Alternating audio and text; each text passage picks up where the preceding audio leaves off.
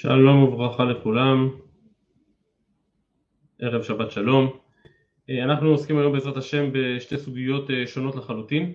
אה, תחילה נשלים את הסוגיה שעסקנו בה אתמול בדבר, בדבר זכות האב בכסף כתובת ביתו הארוסה וכל מה שמסתעף מזה בעניין שיעבוד הכתובה באירוסין ולאחר מכן נעבור למשנה הבאה שפותחת נושא חדש בהלכות מוציא שם רע. אז אני חוזר בקצרה על דברינו אתמול. למדנו את המשנה בדף מ"ג עמוד ב' שקובעת שאב זכאי לקבל את כסף כתובת ביתו אם היא נתאלמנה או נתגרשה מן האירוסין אבל אם היא נתגרשה או נתאלמנה מן הנישואין הרי היא כבר עומדת ברשות עצמה וממילא גם הכסף שלה לעצמה. רבי יהודה חלק על כך וחידש שבנישואין ראשונים הכסף מגיע לאבא. הגמרא התלבטה אם דברי רבי יהודה מבוססים על כך שהשעבוד חל בעצם כבר בזמן האירוסין ואז היא עדיין הייתה תחת אביה או שאולי אין שעבוד בזמן האירוסין אלא רק בשעת כתיבת הכתובה אבל גם כתיבת הכתובה היא סמוך לנישואין כאשר הבת עדיין ברשות אביה. והזכרתי אתמול שהדבר קשור לשאלה גדולה בראשונים, אז מתי בדיוק כותבים את הכתובה, וכאמור זהו נושא גדול.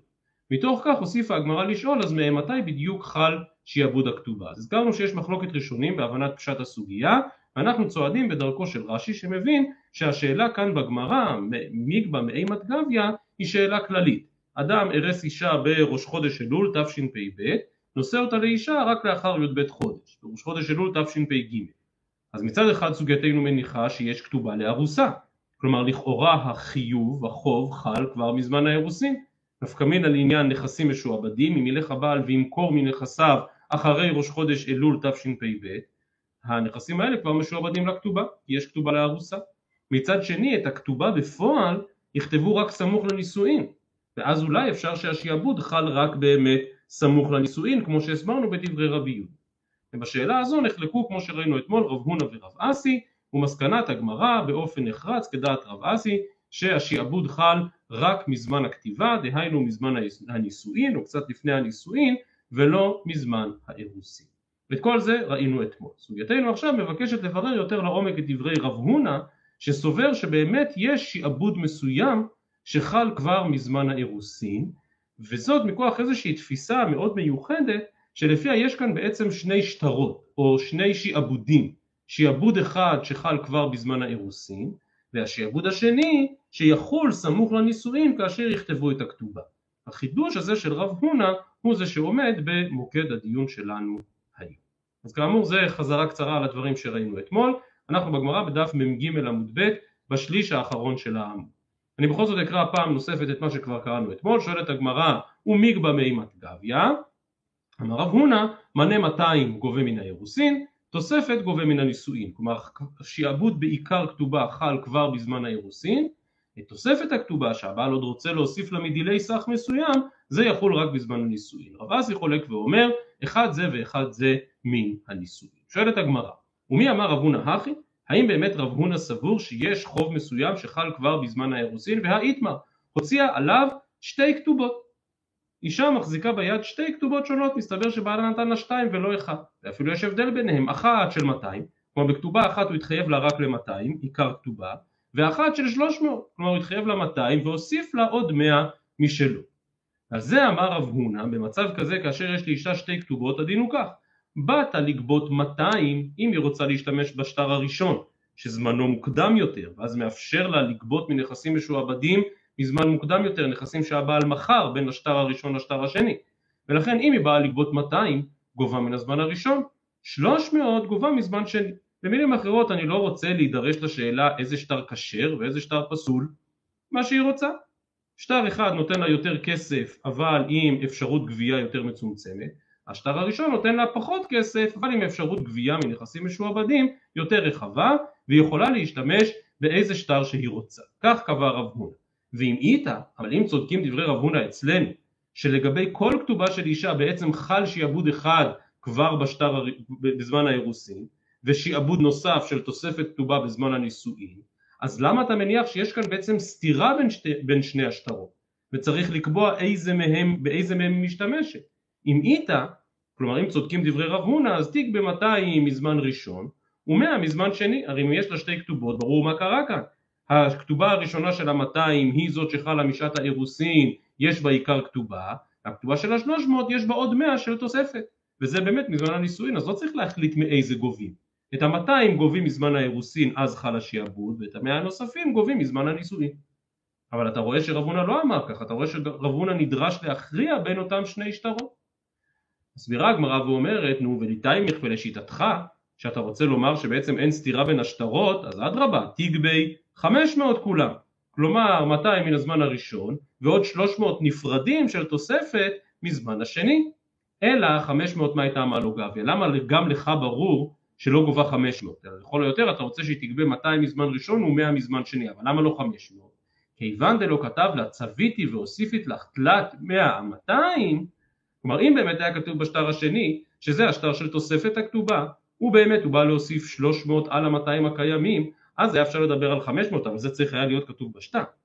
זה היה צריך להיות מצוין בפירוש שמדובר פה על תוספת כתובה. ומזה שזה לא נאמר על כורחנו שמה קרה כאן הכי כאמר לה אם מזמן ראשון גבייה כלומר אם את משתמשת בשטר הראשון המוקדם יותר אז את באמת גובה פחות גובה 200 כי אמנם זה פחות כסף אבל זה עם שיעבוד יותר חזק. ואם מזמן שני גביית אבל אם את רוצה לגבות בעזרת השטר השני אז גביה תלת מאה. אז את באמת יכולה לגבות 300 אבל זה מן הזמן המאוחר יותר. החנמי בסדר? אז כך הסברנו את הדין של שני שטרות. נחזור לענייננו. החנמי היינו תמה דלא גביה כלומר אז למה באמת לא גובה 200 ועוד 100 מדלא כתבת לה הוסיפת לך 100 200 כלומר מזה שבמקרה שלנו של שטר עם 200 ושטר עם 300 לא כתוב שה-300 הוא תוספת 100 על המאה הקודמים אלא משמע שזה שטר אחר. מדלא כתב לה אוסיפית לך 100 200 אכולי אכילתי לשעבוד הקו. כלומר בעצם השטר שמגיע לו השטר הראשון 200 אבל עם שעבוד חזק, שעבוד מוקדם יותר. אם היא מסכימה למחול על השעבוד המוקדם אז היא יכולה לגבות יותר, יכולה לגבות 300 אבל בשטר המאוחר ככה או ככה באמת אם במצב רגיל שבו יש עיקר כתובה ותוספת כתובה אז הנה חינמי כפי שהצענו שיש 100 מן הזמן הראשון ועוד 200 מן הזמן השני ועוד הפוך 200 מן הזמן הראשון ועוד 100 מן הזמן השני ואלה שני דברים נפרדים וברור שהמאה האחרונים מוסיפים על ה-200 הראשונים.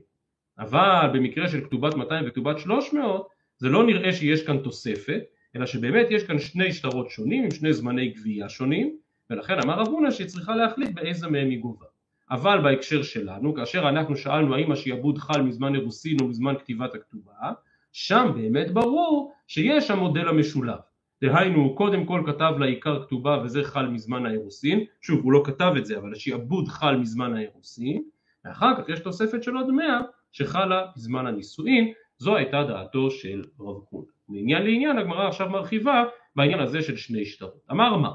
אי בעיה בהאי גביה היא בעיה בהאי גביה, כלומר יש כאן שני שטרות ואני לא מניח שיש איזושהי אה, אה, סתירה חזיתית ביניהם, או יש כאן שטר מזויף, או יש כאן שטר שקר, אלא יש כאן שני שטרות, שניהם לגיטימיים, וצריך להחליט באיזה מהם משתמשים. אומרת הגמרא, לימה פליגה דרב נחמן, אולי הקביעה הזאת שאפשר להשתמש בכל אחד משני השטרות אולי היא חולקת על רב נחמן. דאמר רב נחמן, שני שטרות היוצאים בזה אחר זה, למשל אדם ראובן קנה שדה משמעון ויש שטר מכר שכתוב שבראש חודש אב הם, הם, הוא קנה את השדה ואז בראש, בראש חודש אלול יש שטר נוסף שעוד פעם אומר שהוא קנה את השדה. כלומר שני שטרות על אותו עניין עצמו על אותו דבר בדיוק. אומר רב נחמן במצב כזה שני שטרות היוצאים בזה אחר זה ביטל שני את הראשון. אתה לא אומר שניהם לגיטימיים אפשר להשתמש בזה אפשר להשתמש בזה. לא לא לא. אם יש שני שטרות על אותו עניין עצמו על כורחנו שהשטר השני הוא הנכון והשטר הראשון לא נכון ומיד הגמרא תשאל מה זה בדיוק לא נכון אבל ככה או ככה ביטל שני את הראשון ואילו בתוך דברי רב הונא לגבי שני שטרות ראינו שלא ביטל השני את הראשון אדרבה היא יכולה להשתמש בראשון ולגבות 200 מן הזמן המוקדם או להשתמש בשני ולגבות 300 מן הזמן המאוחר. אז האם באמת יש כאן מחלוקת רב נחמן ורב הונא?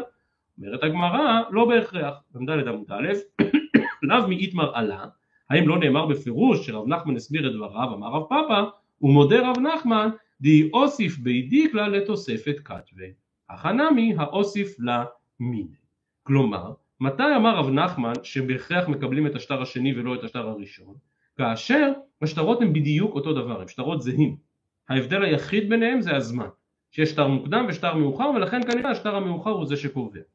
אבל במקום שבו השטר המאוחר מוסיף משהו על השטר הראשון כלומר ראובן קנה שדה משמעון וכתבו שטר מכר בראש חודש אב אבל אז בראש חודש אלול יוצא שטר נוסף שאומר שבמכר כלול לא רק השדה אלא גם עוד כמה דברים נוספים. במצב כזה רב נחמן לא אומר שהשטר האחרון מבטל את הראשון, הפוך, זה ברור שהשטר הראשון עומד במקומו כמכר יותר מצומצם על השדה בלבד, והשטר המאוחר יותר בעצם מרחיב ואומר שבמכר הזה כלולים גם דברים נוספים. ולכן זה גם המקרה במצב של רב הונא, כאשר יש כתובת 200 וכתובת 300, דהיינו שכתובת 300 רחבה יותר ומוסיפה על גבי כתובת ה-200, במצב כזה אתה לא אומר שה-300 ביטל את ה-200, אלא שיש כאן באמת שתי אפשרויות, 200 אבל אותם לגבות מן הזמן הראשון, או לגבות 300 מן הזמן האחרון.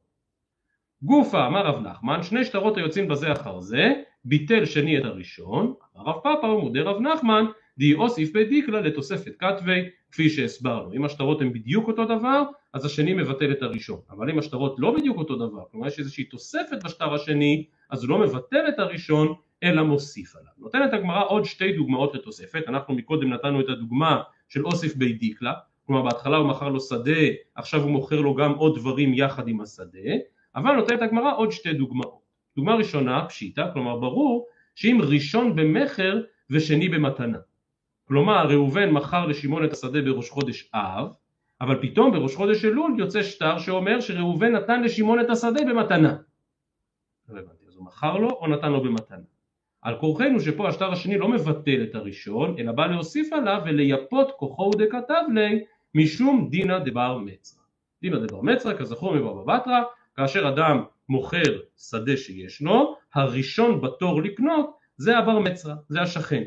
כלומר הוא צריך קודם כל לאפשר לשכן לקנות את אותה שדה ורק אם השכן לא רוצה אז הוא יכול למכור את זה לכל אדם אחר. עכשיו דינא דבר מצרא קיים במכר הוא לא קיים במתנה. כאשר אדם נותן את השדה שלו במתנה הוא יכול לתת למי שהוא רוצה.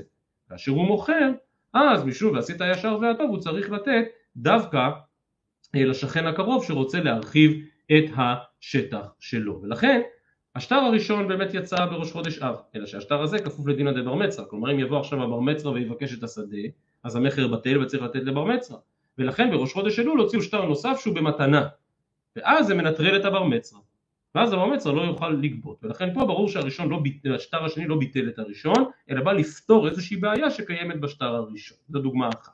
יש גם דוגמה הפוכה, בכל שכן ראשון במתנה ושני במכר, כלומר בראש חודש אב כתב ראובן לשמעון שהוא נותן לו את השדה במתנה, אבל אחר כך בראש חודש אלול הוא גם כתב שהשדה נמכרה לשמעון. למה צריך למכור? דאמרינן משום דינא דבעל חוב הוא דכתבקה. כלומר שאם באמת יבוא בעל חוב של ראובן לגבות מה שהוא, אה, אה, לגבות את הנכס, אז יש הבדל בין נכס שנמכר, שיש בו שעבוד נכסים, לבין נכס שניתן במתנה. ולכן גם כאן ברור ששטר המכר בא לעגן את המתנה שניתנה מלכתחילה. ולכן כאמור בשני המצבים הללו, כמו גם במצב של אוסיף בי דיקלה, ברור שהשטר השני לא מבטל את השטר הראשון, אלא מוסיף עליו. אז על מה אמר רב נחמן שני שטרות היוצאים בזה אחר זה ביטל השני את הראשון, מסיים רב פאפא את דבריו ואומר, אלא על מה רב נחמן באמת התכוון, אם שניהם במכר או שניהם במתנה, אז ביטל השני את הראשון, כאשר שני השטרות זהים לחלוטין. כתוב בראש חודש אלול ראובן מכר את השדה לשמעון ועוד פעם יוצא בראש חודש חשוון חודשיים אחר כך כתוב עוד פעם שראובן מכר את השדה לשמעון לא הבנתי אז מתי הוא מכר? בראש חודש אלול או בראש חודש חשוון? על זה אמר רב נחמן ביטל אני את הראשון וכאן נשאלת השאלה אז כמובן מה איתם? אז למה אתה סומך על השני ולא על הראשון? והגמרא מציעה שני הסברים שונים לגמרי רפרם אמר ההסבר הראשון אימר אודויי אודלי רב אחא אמר אימר אכולי אחלה לשיעבודי כלומר לפי רפרם בעצם בזה שהוצאנו שטר שני זה בעצם אנחנו מודים ומתוודים שהשטר הראשון לא היה אמיתי שהשטר הראשון היה מזויף לא באמת היה כאן מכר. ולכן סומכים על השטר השני. רב אחא אומר למה לדבר על שטר מזויף על שטר שקר? לא באמת המכר היה כבר בראש חודש אלול. אלא ומה נותן המכר הזה? ברגע ששמעון קנה שדה מראובן בראש חודש אלול אז אם עכשיו יבואו ויגבו את השדה וכולי, אז יש לשמעון שטר ביד. אבל אם שמעון מחליט לאכולי אחי לשיעבודי, כלומר שמעון מחליט שהוא מוותר על הזכויות שיש מראש חודש אלול ודוחה אותן בחודשיים, זכותו לעשות את זה. ואם כן, השטר השני בעצם לא אומר שהשטר הראשון היה מזויף, היה שקר. השטר הראשון היה אמת לאמיתה. אבל כתבנו שטר נוסף שהוא בעצם שטר מחילה, כך מסביר רב אחא, שטר מחילה על אי אילו זכויות שהיו קיימות בחודשיים שחלפו. אומרת הגמרא מהי ביניו, אז מה נפקא מינה בין ההסבר של רפרם לבין ההסבר של רב אחא, נפקא מינה פשוטה. איכא ביניו למשל הוא רוי סעדה. לפי רפרם העדים שחתומים על השטר הראשון הם עדי שקר. זה ממש שטר שקר. כי אנחנו מודים עכשיו שהשטר הוא שקר לכן אי אפשר להאמין לאותם עדים. כך מסביר רש"י, תוספות כותבים שדבריו של רש"י הם תימה גדולה. כלומר לבוא ולהגיד שעל סמך הודעה שלו אתה בא לעדים ואומר שהם ממש עדי שקר ולכן התוספות אומרים לא שהם עדי שקר באופן כללי אלא שלפחות ביחס לדיונים של ראובן ושמעון כאן שבאים אלינו עם אותם שני שטרות פה ראובן ושמעון לא יוכלו לסמוך על אותם עדים כי הם עצמם אומרים שהשטר הראשון היה שטר לא אמיתי אז זה לא שלגמרי הפכת את העדים לשקרנים אלא רק ביחס לנידונים הללו רואי סהדי כלומר אם יבואו אותם, אותם ראובן ושמעון ויוציאו שטר אחר עם השמות של אותם עדים לא נסמוך על אותו שטר. אז זו נפקא מינה אחת שלפי רפרם השטר הראשון מפוקפק, לפי רב אחא אין שום בעיה בשטר הראשון, זה פשוט מחל. נפקא מינה שנייה לשילומי פרא, כלומר אם באמת שמעון אכל פירות של השדה באותם חודשיים, אז לפי רפרם הוא אכל אותם שלא כדין, הוא צריך להחזיר כי השטר הראשון היה שקר. לפי רב אחא הוא אכל אותם כדין, רק עכשיו הוא מחל לו על כל מיני שיעבודים. מינה השלישית היא כמובן לטסקה לעניין תשלום מיסים וארנונה, מי צריך לשלם ארנונה בחודשיים האלה? שוב, לפי רפרם, בחודשיים האלה השדה הייתה של ראובן, השטר המוקדם יותר הוא שטר שקר. לפי רב אחא, מה פתאום? השדה כבר הייתה שייכת לשמעון, אלא רק עכשיו הוא מוחל את שיעבודו וכותב זמן אחר בשטר. עד כאן הסוגיה הגדולה בדיני שטרות. כמו שאמרנו, התחלנו מהשאלה של כתובה, האם חלה באירוסין או בזמן הנישואין או סמוך לנישואין בכתיבת הכתובה או אולי גם וגם, שזה מה שרב הונא רצה לומר, מתוך זה דיברנו כללית על שני שטרות שיוצאים בזה אחר זה. את הקטע האחרון כבר קראנו אתמול, רק כדי להשלים את העניין הזה אני אקרא אותו שוב, אז מהי הווה עלה דכתובה, אז מה המסקנה ממתי כתובה גובה, תשמע דאמר רבי יהודה אמר שמואל משום רבי אלעזר רבי שמעון, מנה 200 מן האירוסין, ותוספת מן הנישואין, כמו שטען רב הונא. לעומת זאת חכמים אומרים אחד זה ואחד זה מן הנישואין, למרות שיש כתובה לארוסה, אין שיעבוד כתובה לארוסה. ולכן באמת השיעבוד מתחיל רק מזמן הכתיבה, והלכתה אחד זה ואחד זה מן הנישואין. אז עד כאן סוגיה ראשונה להיום. אנחנו עוברים על המשנה הבאה בדף מ"ד עמוד א', שפותחת סוגיה אה, שונה לחלוטין, עדיין מן ההקשר של הפרקים שלנו, אבל זו בעצם סוגיה שעומדת לעצמה מכאן בדף מ"ד עמוד א' ועד המשנה הבאה בדף מ"ו עמוד ב', אנחנו נעסוק בזה עכשיו, מוצאי שבת, וייתכן שחלק מזה יידחה גם ליום ראשון, ואנחנו עוסקים בסוגיה הגדולה, גם הכואבת והמצערת, של מוציא שם רע. שלחתי לכם מקודם דף שתן לנו איזשהו מבוא, איזשהו מבט ראשוני על הסוגיה הגדולה הזאת ועליו נעבור עכשיו. בפרשת כי תצא, יחד עם דיני אונס שעליהם כבר דיברנו בהרחבה רבה, אנחנו מוצאים גם את הפרשייה של מוציא שם רע, פרשייה הרבה יותר ארוכה מן הפרשיות הללו שעסקו באונס ומפתה, פרשיית האונס בכי תצא, פרשיית המפתה במשפטים, אבל הדיון במוציא שם רע הוא דיון הרבה יותר אה, נרחב, התורה מעריכה בו הרבה יותר שם בפסוקים בפרשת כי תצא, וכך נאמר שם, כי ייקח איש אישה ובא אליה ושנאה, ושם לה עלילות דברים והוציא עליה שם רע ואמר את האישה הזאת לקחתי ואקרב אליה ולא מצאתי לה בתולי. כלומר יש כאן טענה חמורה עד מאוד, טוען אותו אדם שאותה ארוסה, הם היו הרי מאורסים, בזמן האירוסין היא הייתה בבית אביה, הוא אומר עכשיו היא באה לביתי, ומתברר שהיה לה קשר עם גבר זר בתקופת האירוסין. ומה שמיוחד בפרשייה הזאת זה שמכאן אנחנו מתפצלים לשתי אפשרויות, לשתי דרכים. דרך ראשונה, ולקח אבי הנערה ואימה והוציאו את בתולי הנערה על זקני העיר השערה, ואמר אבי הנערה אל הזקנים מפני האיש הזה וכולי ושם לעלילו דברים, ולקחו זקני העיר את האיש ואיסרו אותו ואנשו אותו מהכסף ונתנו לאבי הנערה כי הוציא שם רע בתולת ישראל ולא תהיה לאישה לא יוכל לשלחה כל יום. כלומר אפיק ראשון זה שמתברר שזה אכן הוצאת שם רע, מתברר שזה הכל אכן שקר וכזב לא היה ולא נברא ופרסו השמלה לפני זקני העיר. במצב כזה אותו אדם נענש בעונש מחמיר עד מאוד, דהיינו גם קנס של 100 כסף, שקל מאוד לראות כמו שמעיר הרמב"ן על התורה שהקנס הזה הוא בעצם פי שניים מן הקנסות שעליהם אנחנו מדברים כאן בדיני אונס ומפתה, שבדרך כלל הקנס הוא 50 וכאן הקנס הוא כפול, קנס של 100, אז זו נקודה אחת, ומעבר לזה גם חייב מלקות וגם זו הלכה מיוחדת שנדבר עליה אה, בהמשך וזו ההלכה שהוא גם לוקה וגם משלם. אז זה אם כן אפיק אחד שמתברר שהכל הייתה הוצאת שם רע, הכל היה שקר. אבל יש גם אפשרות אחרת. ואם אמת היה הדבר הזה לא נמצאו בתולים לנערה, והוציאו את הנערה על פתח בית אביה, וסקלוה אנשי עירה באבנים ומתה, כי עשתה נבלה בישראל לזנות בית אביה, וביערתה הרע מקרבך. אם לצערנו מתברר שאמת היה הדבר, וכמו שאומר רש"י בפירושו לחומש, גם את זה נראה בהמשך הסוגיות, אמת היה זה לא רק על פי טענתו, אלא צריך שיבואו עדים ויעידו שהיא קיימה קשר עם גבר אחר בהיותה נערה מאורסה, אז נענשת והעונש בעצם החמור ביותר שיש, עונש הסקילה, כמו שנראה מיד במשנתנו, אפילו אשת איש, סתם אשת איש שהלכה עם גבר אחר, אז עונשה חמור פחות, עונשה רק בחנק, אבל נערה מאורסה, עונשה החמור ביותר, סקילה, וכאן לא מדובר סתם על סקילה, אלא מדובר על סקילה במיקום מאוד ספציפי, בפתח בית אביה, ניגע בזה עוד מעט, וגם לזה נצטרך לחזור בהמשך, על כל פנים אלה שתי האפשרויות. והעובדה שבאמת פרשיית מוציא שם היא בעצם כוללת שני דברים שונים, כוללת תרחיש שהכל היה שקר וכזב ולכן צריך קנס גדול, או כוללת אפשרות שאמת היה הדבר הזה ואז צריך להעניש בסקילה, באה לידי ביטוי בצורה מאוד יפה במשנה הראשונה במסכת סנהדרין. מסכת סנהדרין פותחת בדיני ממונות בשלושה, ושם אנחנו מוצאים האונס והמפתה והמויצי שם רבי שלושה דברי רבי מאיר. השלישייה הזו היא בעצם השלישייה, השלישייה של הפרקים שלנו. פרקים שלישי ורביעי במסכת כתובות עוסקים באונס, במפתה ובמוציא שם רע.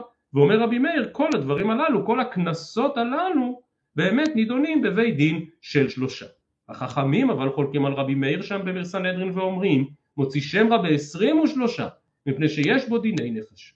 כיצד אנחנו מתייחסים לפרשייה של מוציא שם רע? זו פרשייה של דיני ממונות או פרשייה של דיני נפשות? אז רבי מאיר אומר דיני ממונות זה חלק מעולם הקנסות, אונס, מפתה, מוציא שם רע. חכמים אומרים מה פתאום, מוציא שם רע זה משהו אחר לגמרי, מוציא שם רע זה דיני נפשות. ובאמת הרמב"ם כמובן פוסק את דעת החכמים, אומר הרמב"ם המוציא שם רע אין דנים אותו תחילה אלא בבית דין של 23 מפני שיש בדינו צד דיני נפשות שמא יהיה הדבר אמת ותיסכל הבת. לא נאמנו דברי הבעל ובא האב לטובו בקנס אז באמת דינו בשלושה.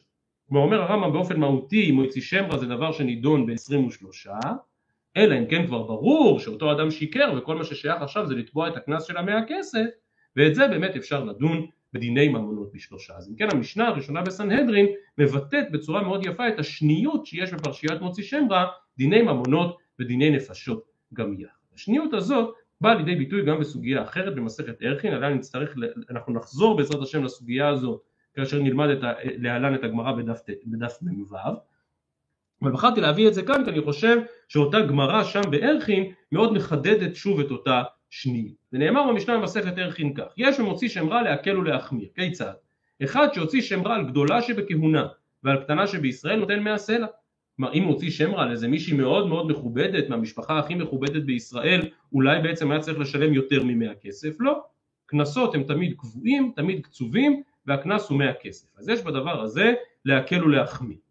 אבל אז מסיים את המשנה ואומר נמצא האומר בפיו חמור מן העושה מעשה. אם הוא אנס מישהי, אם הוא פיתה מישהי, אנחנו מסתפקים בקנס של חמישים. אם הוא רק דיבר והוציא שם רע, הקנס שלו הוא כפול, הקנס שלו הוא מאה. אומרת המשנה שכן מצינו שלא נחתם גזר דין על אבותינו במדבר אלא על לשון הרע שנאמר וינשאו אותי עשר פעמים וכולי וכולי כלומר בלב הפרשייה הזו של מוציא שם רע עומד איסור לשון הרע או איסור רכילות כמו שנראה בעזרת השם בדף מ"ו כך פשט המשנה שואלת הגמרא שם בערכין ממאי דילמה משום דקגרים לקטלה דכתיב ובאמת היה הדבר הזה והוציאו את הנערה וסקלו אנשי רע באבנים ומתה כלומר אתה מבין למה מויצי שמרה עשה דבר כל כך חמור? כי הוא מרחל כי הוא מדבר דיבורים לא ראויים כי הוא מדבר לשון הרע מה פתאום? זה שאנחנו מחרימים על מויצי שמרה זה כי אם דבריו היו יוצאים לפועל אז היו הורגים פה בת ישראל על לא עוול בכפה זאת החומרה הגדולה שיש בו מויצי שם רע או במילים אחרות ברוח המשנה בסנהדרין שראינו לפני רגע החומרה הרבה במויצי שם רע זה בגלל שיש פה דיני נפשות לא דיני ממונות. דוחה הגמרא ואומרת אמר רבא אמר קרא כי הוציא שם רע על שם רע שהוציא. כלומר התורה עצמה אומרת שבמוקד הפרשייה הזו של מויצי שם רע עומד איסור הרכילות והלשון הרע נכון? יש כאן גם דיני נפשות, אבל מבחינתנו דיני נפשות זה משהו יותר צדדי. אולי אולי זה עומק דברי רבי מאיר במשנה בסנד, שבאופן מובנה מועצי שם רע זה בשלושה. עיקר הדבר זה הקנס, עיקר הדבר זה העונש החמור על הוצאת שם רע, כי נמצא האומר בפיו חמור מן העושה מעשה. זו אם כן נקודה ראשונה של הקדמה בין דיני ממונות לבין דיני נפשות. הנקודה השנייה קשורה לביטוי כמעט יחידאי שמצוי כאן בפרשייה הזו של מויצי שמרה והוא אם חלילה אמת היה הדבר הזה אז כאמור הנערה נענשת בעונש חמור של סקילה באבנים מדוע? כי עשתה נבלה בישראל לזנות בית אביה. הביטוי הזה עשתה נבלה בישראל מופיע בכל התורה כולה רק עוד פעם אחת. היכן? כמובן בסיפור דינה בשכם כאשר בני יעקב שומעים את אותו, שוב ממש מעניין לעניין באותו העניין, אותה פרשיית אונס חמורה, תגובתם היא כנבלה עשה בישראל, ממש אותן מילים בדיוק. ואכן לא רק בתורה, אלא גם בנביאים, אנחנו רואים שהביטוי הזה נבלה או נבלה בישראל תמיד מכוון לאיזושהי שחיתות מהעולם הזה, של פגיעה מינית חמורה וחמורה במיוחד. כך בפרשיית פילגש בגבעה, כך בפרשיית אמנון ותמר, וכך בירמיהו בפרק כ"ט, הנבואה שמוסר ירמיהו אל הגולה ודרשו את שלום העיר וכולי, ותוך כדי הדברים שם, כאשר מתאר ירמיהו את חטות ירושלים, הוא אומר יען אשר עשו נבלה בישראל וינאפו את נשי רעיהם. כלומר הביטוי נבלה או נבלה בישראל תמיד מכוון לאיזושהי פגיעה, פגיעה מינית, אבל פגיעה מינית חמורה, ואפילו חמורה במיוחד. לא בכל האריות שבתורה אנחנו מוצאים שזו נבלה בישראל. איסורי האריות שמוגדרים נבלה הם כנראה שיש כאן לא רק איסור ערווה אלא איזושהי חומרה מיוחדת. כמו למשל פילגש בגבעה. כמו למשל פרשיית האונס של אמנון ותמר שהיא פרשייה חמורה מאין כמותה וזה לא המקום לדון. יש עוד דוגמה מקראית אחת לנבלה בישראל וזה הסיפור של אחן כאשר עם ישראל נופל בקרב בעקבות המעל של אחן בחרם אז אומר הקדוש ברוך הוא ליהושע בפירוש כי עבר את ברית השם וכי עשה נבלה בישראל. טוב, אז זה לכאורה לא קשור לעולם של איזושהי פגיעה מינית, אבל אנחנו עכשיו כבר לא מופתעים ולכן הבאתי כאן את דברי המדרש כי חשוב תמיד לראות את המדרשים הללו בהקשרם הנרחב כאשר הגמרא בסנהדרין בדף מ"ד באמת אומרת בפירוש אחן בעל נערה מאורסה. מה העניין אחן אצל נערה מאורסה? אחן מעל בחרם זה היה העוון שלו. לא, אחן בעל נערה מאורסה כי אצל האחן נאמר נבלה בישראל ובפרשתנו מוציא שמע גם נאמר נבלה בישראל. ואם כן יש איזושהי חומרה מיוחדת באיסור הזה של אה, אותה השחתה, אותה פגיעה במוסד הנישואין אם אמת היה הדבר הזה. וכנראה הדברים קשורים לנושא שדיברנו עליו גם בפרק הקודם כאשר למדנו את שיטתו המיוחדת של רבי מאיר שכל הדינים של קנס של אונס ופיתוי קיימים רק בנערה ולא בקטנה ובהחלט יכול להיות שהדבר קשור לפגיעה, לרמיסה של התקופה אולי הכי מיוחדת. התקופה שבעיני התורה, בימי קדם באמת זה היה הזמן הכי מתאים לנישואין, וכאן זה לא רק שהזמן מתאים לנישואין אלא היא כבר עלתה על המסלול, היא כבר נתקדשה למישהו, היא מאורסת לו. ואז בא אותו רשע ונכנס באמצע. זה, זו נבלה שאין למעלה אמת. לקחת את מוסד הנישואין, לקחת את המסלול הכל כך מיוחד הזה שהנערה הזאת צועדת בו ולרמוס אותו ולהרוס אותו זו נבלה שאין למעלה ממנה, זו נבלה בישראל. ואם כן נקודה שנייה שרציתי להקדים. נקודה שלישית ואחרונה אה, מבוססת על דברי הספרי שם בפרשת כי תצא. ואנחנו רואים, אגב זה נכון מאוד בפרשייה של החאן אבל לא נעסוק בזה עכשיו, זה אותו דבר גם שם, ההדגשה הזאת לא רק על הנבלה אלא על הנבלה בישראל וגם כאן כי הוציא שם רע על בתולת ישראל אומר הספרי לא על זו בלבד הוציא שם רע אלא על כל בתולות ישראל כלומר הפגיעה הזו במוסד הנישואין היא, היא מעבר, לא, אי אפשר לומר שאין כאן פגיעה פרטית, ודאי שיש כאן פגיעה פרטית בנערה, במשפחתה, אבל מעבר לדבר הזה יש כאן פגיעה בקדושת ישראל כמובן בשני האפיקים. כלומר בין שאמת היה הדבר הזה אז נמצא שבאמת פגעו בקדושת ישראל ועשו נבלה בישראל, וגם אם יתברר שאותו אדם שיקר והוציא שם רע, אז גם כן הוא הוציא שם רע על פתולת ישראל, כלומר הוא מוציא שם רע על אותה קדושת ישראל. אז אמת הדבר שהרמב"ן בפירושו לתורה מסביר למה עונשים מהכסף, הזכרנו את זה מקודם, זה העונש הקצוב של 50 כסף, והרמב"ן מבין שבאמת העונש, שהסכום הזה של 50 כסף הוא מוהר הבתולות, וכל פעם ננסה להחזיק את התמונה הרחבה, אנחנו עוסקים בצורה כל כך נרחבת בענייני אונס ומפתה, במסגרת הפרקים במסכת כתובות שמוקדשים לעיקר כתובה שמוקדשים לעיקר העניין של מוהר הבתולות, שהוא חמישים כסף. אם כן אומר הרמב"ן, למה מאה כסף? זה החמישים כסף כפול, כי מצינו שהתורה מענישה בכפל, כמו שמענישים את הגנב. כלומר הרמב"ן מתמקד בעונש הספציפי הזה. אבל הרש"ר הירש, כדרכו בהרבה מקומות, מרחיב הרבה את היריעה. הוא כותב הרש"ר הירש, כאן במקור האחרון בדף, מעט השקל המשתלמים, על ידי הבעל אינם פיצוי לאישה הצעירה על ניסיון האשמה המחללת את כבודה, אלא ישראל. כבוד האומה בכללותה הוא שנפגע על ידי ההאשמה הזאת המחללת את כבודה של בת ישראל. לפיכך, הכסף הזה הוא קנס המשתלם במישרין אל כלל האומה. לא נאמר כאן ושתו עליו מאה כסף לתת לאבי הנערה, כי הוציא שם רע על ביתו, אלא וענשו אותו. האומה היא התובעת את הכסף הזה כקנס, משום שביזה את אחת מבנותיה. ומידי האומה ייטול לאב את הסכום שנשתלם וכולי. כל אב הוא שליח האומה, ובטהרה המוסרית של בנותיו, של משפחתו בכלל, הופקד בידיו היקר שבאוצרות, שבאוצרות אומתו. ביטוי כל כך יפה של הרש"ר שהרשה. האוצר הכי יקר שיש לנו כעם ישראל זה האוצר הזה של הקדושה, של הטהרה, של הצניעות. כאשר ייטול האב מידי נציגות האומה את הקנס ששולם על ידי מוציא דיבת ביתו, הרי זו ההכרה המתבטאת בכך. צניעות הבת שנתגלתה בטומאתה, שוב אותו מסלול כל כך מיוחד לקראת הקמת בית בישראל שנפגע פה באופן כל כך קשה, היא בראש ובראשונה זכותו של האב, זכותו של הבית שהשכיל לחנך ולטפח בביתו את פנינת העושר הלאומי היהודי, את הצניעות. אז שוב, זה במקרה שהתברר שזו הוצאת שם רע, ולכן אותו קנס מוגדל.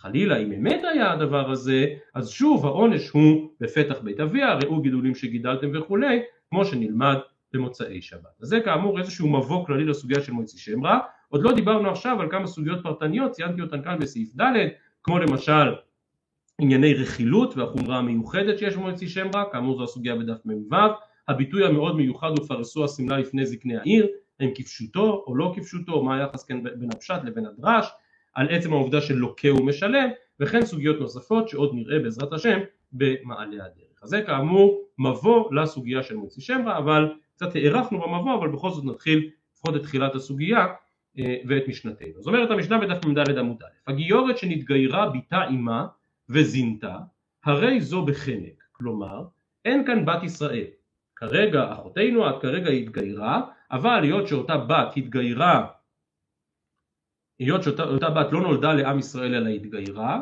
אז דנים דיני אשת איש רגילה, הרי זו בחנק, אין לה לא פתח בית אב, כלומר חלילה אם אמת היה זה לא בפתח בית אביה, אלא ככל אישה שנידונה בבית דין, מצד שני אם זה שקר אז לא מענישים במאה סלע, כלומר דיני מוציא שם רע לא נוהגים בגיור. הייתה הורתה שלא בקדושה, כלומר אמה נכנסה להיריון עוד לפני הגיור, אבל כשהיא נולדה היא בקדושה. הרי זו בסקילה, כאן כבר יש דיני נערה מאורסה, אבל עדיין אין לה לא פתח בית האב ולא מהסלע, מדוע?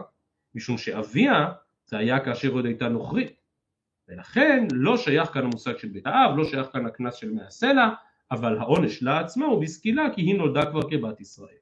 הייתה הורתה ולידתה בקדושה, אז הרי היא כבת ישראל לכל דבריה, דהיינו לכל אותן הלכות מיוחדות, בין שאמת היה ואז הסקילה בפתח בית אביה וכולי, בין ששקר היה ואז קנס של מאה כסף ועונש המלכות.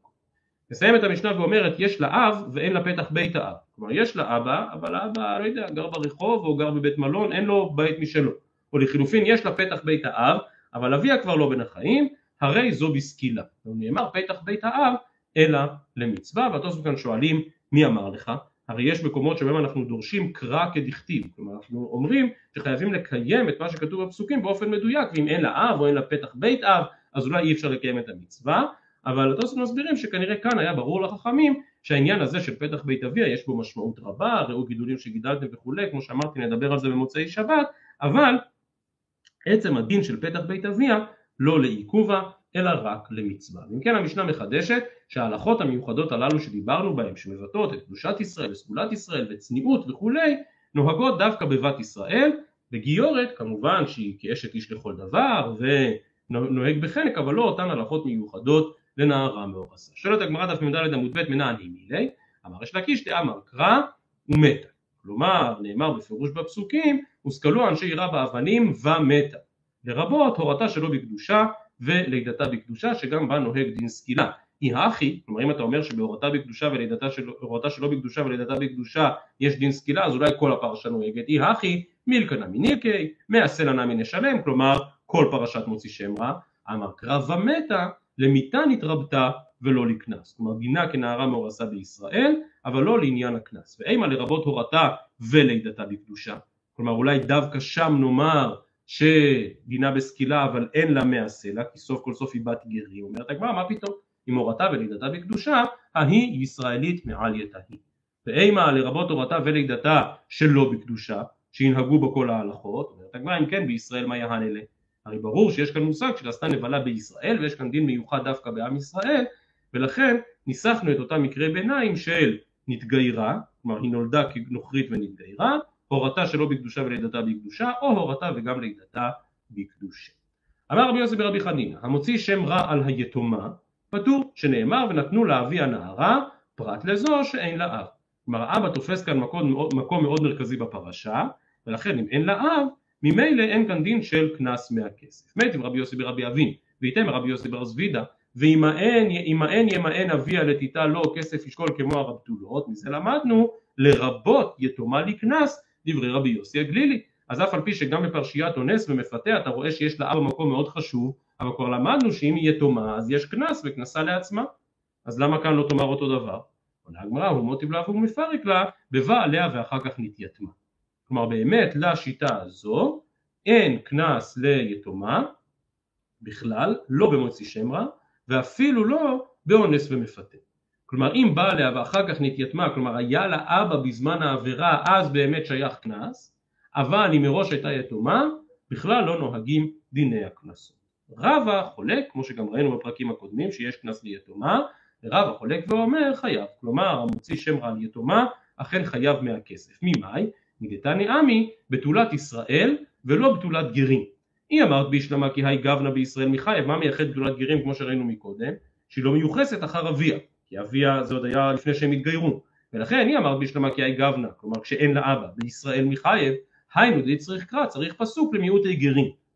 להגיד שבהם אין קנס, אלא היא אמרת בישראל שאין לה אבא כי הגבנה פטור, אז שאתה בישראל פטור בגירים מבעיה, ולכן ברור שיש קנס גם ליתומה, כך סבור רבא וכך אכן התקבלה ההלכה. וההלכה האחרונה שבא לסייר, אמר יש לקיש, המוציא שם רע על הקטנה פטור, שנאמר ונתנו לאבי הנערה, נערה מלא דיבר הכתוב. את המדרש הזה של יש לקיש כבר למדנו השבוע, שיש כאן באמת דוגמה יחידאית בכל התורה כולה, שהמילה נערה כתובה בכתיב מלא, עם ה' בסוף, ומכאן לומד ריש לקיש דווקא נערה אבל בקטנה אין דין של מועצי שמרה כי כמו שאמרנו מקודם מועצי שמרה מבטא את הפגיעה והחילול באותו זמן כל כך ספציפי באותו זמן של נערות כאשר היא עומדת להינשא למישהו אחר.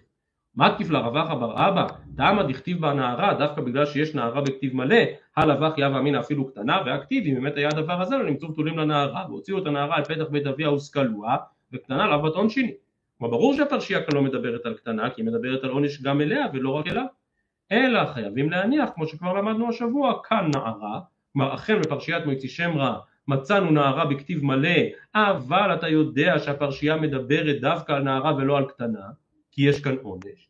ומזה נלמד הכל מקום שנאמר נערה בכתיב חסר באמת אפילו קטנה במשמע כפי שכבר למדנו לאל השבוע. אז עד כאן בדיוק סיימנו את דף מ"ד. כאמור במוצאי שבת נמשיך בהלכות של המוציא שם רע, נדבר על המשמעות של פתח בית אביה ככל שיותר לנו הזמן למוצאי שבת אז אולי נתקדם קצת יותר לדף מ"ו עוד לא החלטתי סופית אבל ייתכן שנתמקד במוצאי שבת רק בדף מ"ה ואת ענייני לשון הרע ורכילות שיש בדף מ"ו נדחה כבר ליום ראשון. עד כאן להיום שבת שלום ומבורך לכולם